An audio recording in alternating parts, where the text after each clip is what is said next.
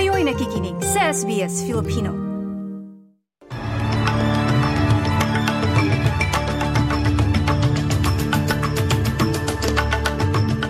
Sa ulo ng mabalita ngayong linggo ay kapito ng Enero taong 2024.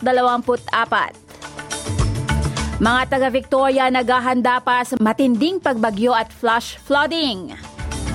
May babala din ng bagyo sa South Australia at New South Wales.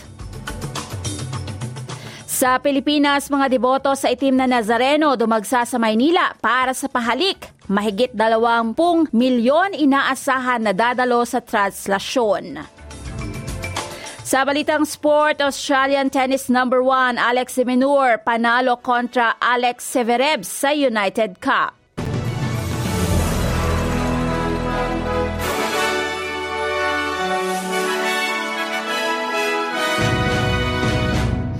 Sa laman ng mga balita, naglabas ng babala ang Bureau of Meteorology para sa batinding pag-ulan, kulog at kidlat at flash flooding sa kabuuan ng Victoria, South Australia at katimugang New South Wales. Inaasahan nga abot ng 150 mm hanggang 200 mm ang kabuang pagbuhos ng ulan sa ilang bahagi ng Victoria habang inaasahan ang mga pagkulog at pagkidlat sa buong estado ngayong linggo at bukas araw ng lunes.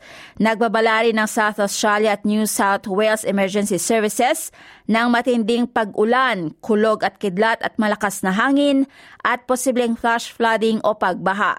Sinabi ni Emergency Management Commissioner Rick Nagent. Ang mga lugar na naapektuhan ng mga pag-ulan ay nasa higit na panganib sa babala ng masamang panahon nitong linggo. So it's highly likely that there will be flash floods uh, in flood areas.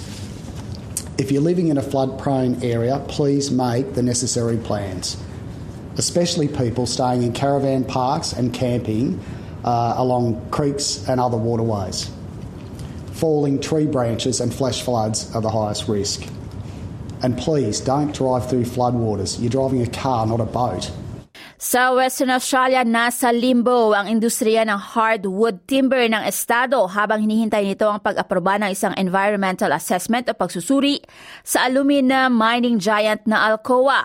Ang kumpanya ng pagmimina na nakalista sa US ay may mga plano na kalbuhin at linisin ang bahagi ng kagubatan ng estado ng Western Australia na inaasahan ng industriya ng hardwood timber ng estado na magsusupply ng mga troso para o para sa supply ng mga troso. Pero ang plano ay susuriin itong mabuti ng mga environmental regulators matapos na maging epektibo ang kamakailang ban o pagbabawal ng Estado sa komersyal na pagtotroso ng native hardwood. Ayon sa Environmental Protection Authority na susuriin itong mabuti ang mga epekto ng mga iminungkahing aktibidad ng Alcoa at pansamantalang pahihintulutan ng operasyon ng Alcoa sa ilalim ng higpit na mga kondisyon.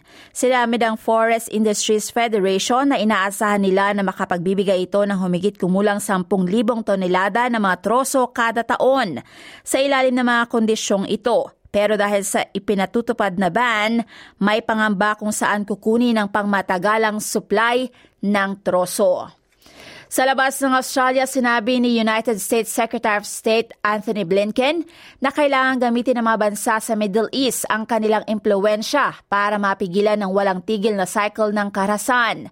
Sa kanya pang apat na pagbisita sa Rio, nakipagpulong si Blinken sa kanyang mga counterpart mula Turkey at Greece. Focus ng usapan ng pagpapagaan ng mga tensyon at mabawasan ang panganib na lumala ang nangyayaring kaguluhan sa Gaza.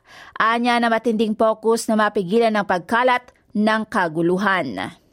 We are looking at ways diplomatically uh, to try to diffuse that uh, that challenge, that tension, so that people can return to their homes, uh, that they can live in peace and security. Uh, and this is something that we're very actively working on. It's going to be part of the discussions we have over the coming days, not just in Israel, but some of the other countries concerned. Sa Japan, nailigtas ng mga emergency workers ang siyam na pung taong gulang na babae na nakatagal ng limang araw sa ilalim ng gumuhong bahay matapos ang matinding lindol sa lugar na pamatay sa mahigit isang daan at dalawampung katao. Ayon sa mga opisyal na lumiliit ang tsansa na mabuhay pagkatapos ng unang tatlong araw, at ang babae ay hindi natagpuan sa mga naunang paghahanap sa lugar. Dalawang daang katawang hindi pa nakikita sa ngayon kasunod ng magnitude 7.6 na lindol noong nakaraang linggo at nagbabala ang mga opisyal na maaaring magdulot ng higit pang pinsala ang mga aftershocks. Wala namang naiulat na nasaktang Pilipino sa nangyaring lindol. Sa Pilipinas, dumagsa kagabi ang mga deboto ng itim na Nazareno sa Quirino Grandstand sa Maynila para sa tradisyon na pahalik. Ayon sa ulat ng Super Radio o Super Radio DZBB, Bernes pa lang ng gabi ay maraming deboto na nakalinya at naghintay para sa simula ng pahalik sa Black Nazarene na sinimulan alas 7 ng gabi kagabi Sabado. Ayon sa mga deboto, bahagi ng kanilang sakripisyo para sa kanilang debosyon ay ang magtiis sa tindi ng init at pagpila para makaabot sa paanan ng Nazareno. Sa ikasyam ng Enero ay kapistahan ng Black Nazarene, isa sa mga tradisyon ay ang traslasyon. Ito ang prosesyon sa apat na rang taong itim na imahe ni Jesus mula Quirino Grandstand patungo sa Quiapo Church. Inaasahan ng mahigit 22 milyong deboto na lalahok sa traslasyon ngayong taon.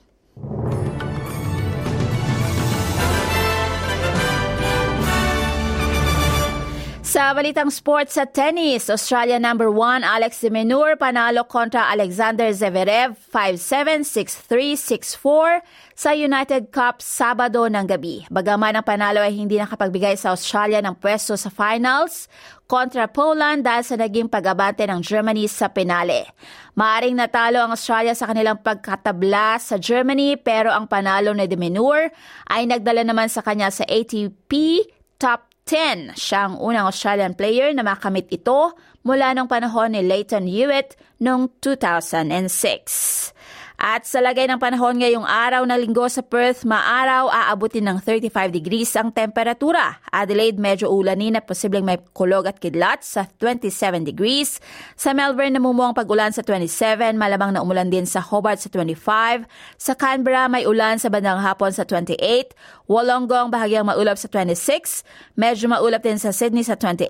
Sa Newcastle kadalas ay maaraw sa 29. Brisbane bahagyang maulap sa 29. Sa Cairns may panakanak panakanakang ulan sa 32 at sa Darwin may panakanakang ulan at posibleng kulog at kidlat sa 34 degrees. Yan ang pinakamait na mga balita nitong linggo ng umaga. Annalyn Vilata para sa SBS Filipino. Para sa iba pang mga balita at kwento, bisitahin ng www.sbs.com.au forward slash Filipino.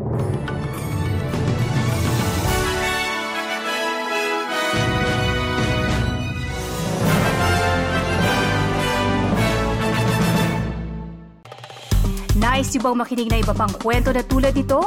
Makinig sa Apple Podcast, Google Podcast, Spotify o sa iba pang podcast apps.